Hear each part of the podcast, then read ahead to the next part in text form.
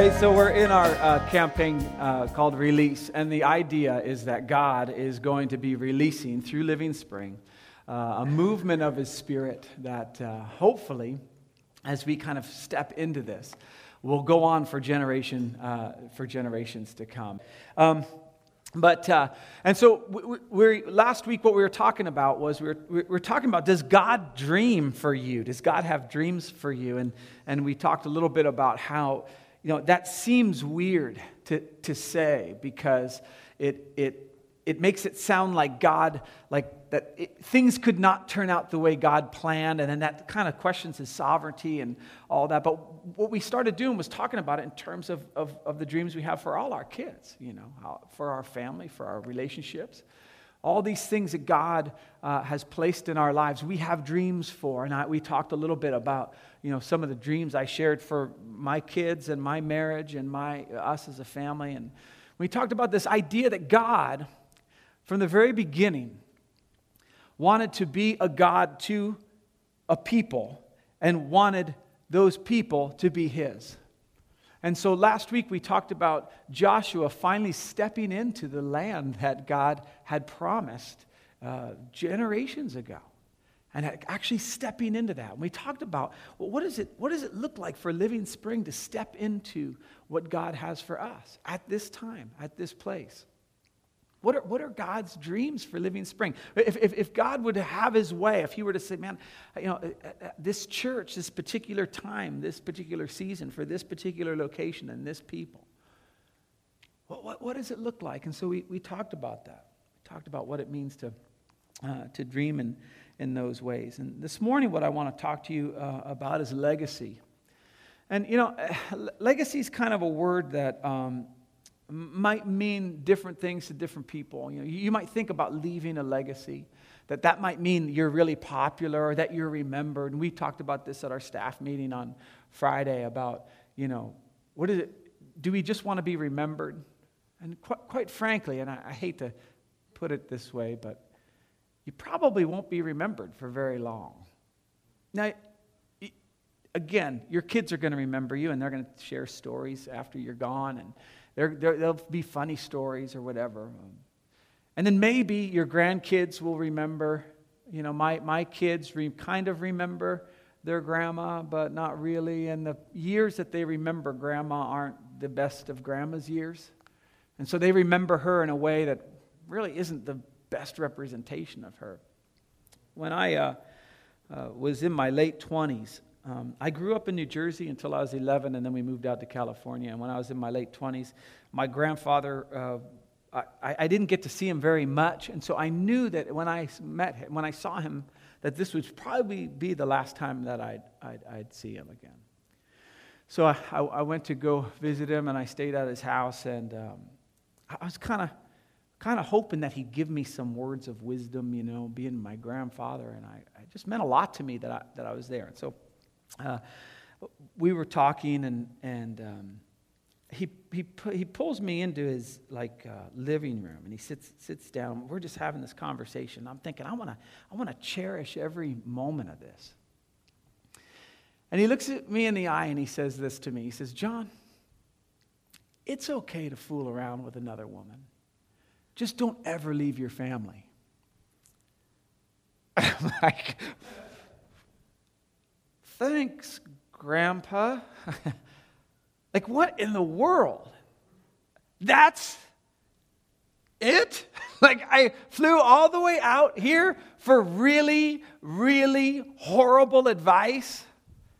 That's your last thing. It's the last thing I remember of my grandfather, that conversation. Because it was just, I mean, the statement was just ridiculous. His point was, was really that family's important. I missed all that part. That was his legacy to me.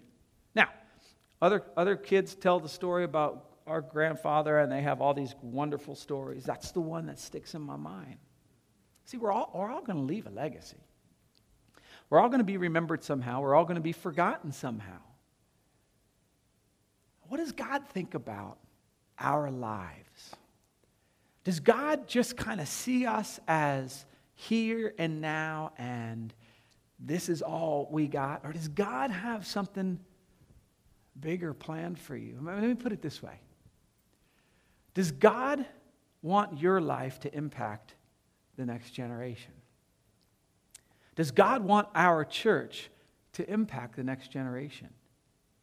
If I give money to the kingdom of God here, will somebody 60, 70, 80 years down the road come to know Jesus?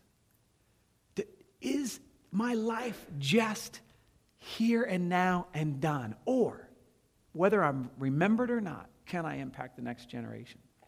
See, when we talk about legacy and that kind of stuff, you think about this. This family, uh, you think about the perfect family. Doesn't this look like the perfect family? I mean, they're, they're young, attractive, right? Uh, the kid, the, they're, they're, they, they're playful, all this kind of stuff. And, you know, they, they, the, the kid, the kid looks like he's actually trying to strangle his father. Uh, but, uh, and he's got kind of like a little evil look in his eye. But, but this, if you go on and you type in family in Google and you click on images, this is one of the first ones that'll come up. And, this is all, and I, I, I followed the image actually, and it, it's all over on all sorts of different websites, like, like that have nothing to do with each other. But this, because this represents a family, this represents a healthy, a healthy family. But does anyone really have a family like that? I don't. I mean, my, I got problems. My kids have problems. We go through all the things you'd go through, all these kind of things. See, I think the lie is we don't think we're going to have an impact on the next generation because our family doesn't look like that. You might be a single mom, and you're thinking, all I want to do is just get food on the table and get through my day. What are you talking about impacting the next generation? But see, I think that God has every one of us here for a reason and not just for ourselves. Let me show you something. I'm going to I'm to read a, a section of scripture that we're going to be in this morning um, that I think kind of drives this idea home. And it plays off of what we talked about last week. Um, but essentially, Moses has got these, these laws and stuff from God. And he goes to the people, and this is what he says He says, These are the commands, decrees, and laws the Lord your God directed me to teach you to observe. Listen to this in the land that you are crossing the Jordan to possess. These laws were designed and set up for a people at a specific time and a specific place. I don't want us to miss that. Okay? The laws were designed, the, the, dream of God, if we go back to last week, the idea of God is that He would provide this land for a people and they would live lives that are pleasing to Him. They would have a relationship with God, the Almighty God, and it would be so transforming and so amazing that people, that, that other nations would look and go, Man, tell us about your God. Tell us, uh, what kind of great God is there that has such a people like this, that are living lives according to this? And so Moses is telling them, Look, these are the commands, decrees, and laws the Lord your God directed me to teach you to deserve in the land that you are crossing in the Jordan to possess. Now, watch this. This is the responsibility that a people of God has when not just to follow God's laws, but listen to this. Can't miss this. So that you, your children, and their children after them may fear the Lord your God as long as you live by keeping all his decrees and commands that I give you, so that you may enjoy a long life. See, you know what it doesn't say? Ah, you're, you're going to do these decrees because I'm God and I'm giving you some stuff to do, and if you don't do them, I'm going to kill you. Now, he says that later, actually. Uh, he says he's going to wipe them off the face of the earth if they don't follow. So that's coming right? But the idea is that God isn't doing this. God has a plan, a dream. He's got, he, he knows that the way we're created. And so he provides these laws, these things, his word, all this kind of stuff, so that we would have impactful lives to our children and their children. You see how God connects us? Now, listen, the next, it wasn't just for three generations, right? It wasn't just like, well, once we get to the children and their children, then we're done. No, the idea is that this would be passed on from generation to generation. That this generation, right here, right now, you and I, will live lives pleasing to God that will impact the next generation. Yeah, it's funny when you, when you get to a, um, a year where there's voting, you know, like, like, you know, we have the elections coming up. You hear a lot more of this kind of talk. You know, what kind of nation are we going to leave our children? What kind of planet are we going to leave our children? What kind of and, and and the different politicians use it to their advantage and say, if you vote for this person, you know, all your kids are going to die and the, the economy is going to collapse and we will you know, everything's going to go terrible. And the other candidate does the same type of thing. We, we start to talk in terms of the next generation. Moses says, Your children and their children. Now, watch what he says. Hear, Israel, and be careful to obey, so that it may go well with you, and that you may increase greatly in a land flowing with milk and honey, just as the Lord God, uh, the God of your ancestors, promised you. He says, Hear, O Israel. Here's the Shema. This is a fa- very, very famous section of Scripture. The Lord our God, the Lord is one. Love the Lord your God with all your heart and with all your soul and with all your strength. These commands, commandments that I give you today, are to be on your hearts. See, all of a sudden now we're starting to see kind of God's dream for us. It's not that we go to church every Sunday. It's not that we read our Bibles, and all those things are good. God desperately wants the heart of every generation. God desperately wants us to live a life and to be a, church body and to do all these things that, that is so real and, and so intimate with God that the next generation can't ignore it. The problem happens when we, when we miss out with, the, or with our own destiny that God has for us. We don't believe that our lives are just are for the next generation. We think they're for us. And so everything we do, all the decisions we make, our spending habits, all these kinds of things have to do with just us. When do I get to retire? When do I get the car? When do I get this? When do I get that? And in fact, God says, I want all your heart, all your soul, all your mind, and all your strength. He says they're to be on your hearts. Now, how, how is this portrayed? Okay? You'd think it would just be holiness, right? I mean, if, if, if God's decrees and his commandments are on our hearts, you'd think that it would just be living a life that holy. But, but Moses goes on as he's talking to the people. God is speaking to his people, and this is what he says. This is how it's going to be lived out. Impress them on your children. It means um, to sharpen, to whet. Uh, to, to, to, to impress them on your children. In other words, shape your child, make your child effective, sharpen your children, impress them on your children. Talk about them when you sit at home and when you walk along the road, when you lie down and when you get up. You know what this tells me? This tells me that God knows that it can be lost in one generation. It just takes one generation to miss it. It just takes one generation to be so self centered that the next generation just goes, Yeah, I'm not buying it. And, and, and look at how much he's talking about it, what he tells us to do. Impress them on your children. Talk about them when you sit at home, when you walk along the road, and when you lie down, when you get up. In other words, all the time. These things that God has impressed upon this generation through His Word needs to be talked about with our kids all the time, with our grandkids all the time, with our spouse all the time, because we're one generation from missing it. Watch. He goes on tie them as symbols on your hands, bind them on your foreheads, write them on the door frames of your houses and on your gates. In other words, kind of be consumed by these things. look for those opportunities. Every opportunity we have with the next generation to share the gospel, to share what, why we serve the God we serve. As we step into this capital campaign, you know, for us, a, a lot of this is going to kind of hit our pocketbook.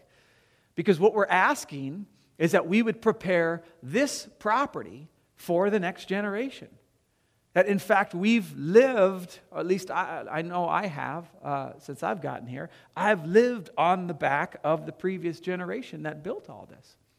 When I got here, everything was already done for me. There was, there was, there was nothing that I had to, had to do, it was already here because that generation was faithful.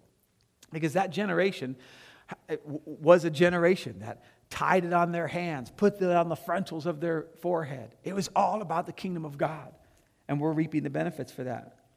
He says, on your gates. Now, now listen to this. Watch this warning kind of that God has. When the Lord your God brings you into the land that he swore to your fathers, to Abraham, Isaac, Jacob, to give you. Now, again, see what he's doing? He's attaching the past. That God's people is not just right now, it's, it's the generations previous, it's the generations to come. These are the people of God. So he says, Look, we get this land, a land with large, flourishing cities you did not build, houses filled with all kinds of good things you did not provide, wells that you did not dig, and vineyards and olive groves that you did not plant. Then, when you eat and are satisfied, Moses is telling them, Look, you're going to enter into this land, and it's going to be like the best economic times you've ever had. You're just going to walk in. There's going to be houses there that have all sorts of stuff. Can you imagine these people going, This is awesome? You just like walk. Okay, imagine this. We, we decide we're going to go take over Beverly Hills, okay, as a church. We're going to go conquer Beverly Hills. And when we get there, everybody's gone. And we just start like walking into these mansions. We like look, look at this big. You know, you ever, like we'd be running around. Oh, do you see what's in this room? And this, and this is the people of God. This is what God had planned for them: a land flowing with milk and honey, places they didn't, they, mature vineyards that, remember when they went and they spied out the land and they're like, this, the food is huge. They had like giant, I don't know how they did, you know, it was just a giant grape and they're like, wow, you know, I don't, I don't know how it all played out. But, but God had prepared this for his people. And here's what he says. You're going to go into this land and it's going to be awesome. And he says, be careful. Be careful. Watch out. With this blessing is comes a warning that when things start going really well, you're going to forget. He says, Be careful that you do not forget the Lord who brought you out of Egypt, out of the land of slavery. David was talking about it this morning when he was leading worship. And he was saying, you know, how many people have been, you know, how many people remember their past life? See, oftentimes what happens to one generation to the next generation is that we forget. Maybe you've been a believer for four generations and it just seems natural because it's just the way it is. You forgot what it's like to be in bondage, you forgot what it's like to be in slavery. God's saying, be careful. And here's what I think He's saying to us as a church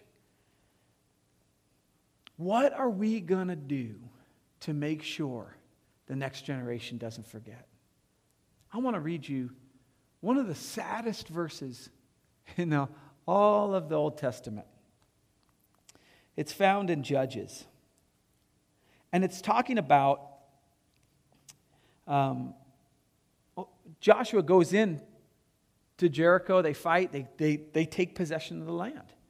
It, it actually works out. Now, Moses uh, you know, he didn't get to get in there, and so they wait the 40 years and all this kind of stuff for that generation to die out. And then this next generation comes in, and they take over the land flowing with milk and honey. It's working out the way God had planned it for his people to be in that land that he had prepared for them.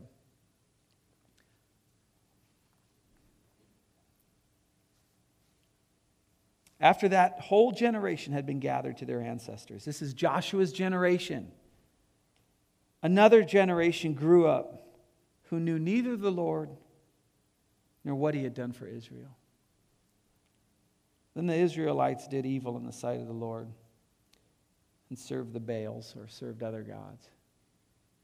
Now, here's the tragic, tragic thing the generation that forgot was the generation that finally stepped into the land. The generation that finally received everything that God had promised. Exactly like Moses had said, be careful. Guys, be so careful that you forget and you don't pass it on to the next generation.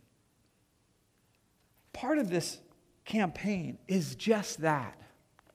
It's about providing a space, providing a ministry, providing something that goes on for the next generation. The sacrifice of this generation for us right now that then goes on to the next generation so that they don't forget. That's why we're tying the campus together with the patio area and the children's thing. But it's not just that, it's us as a whole church body, not just funding change, but actually changing.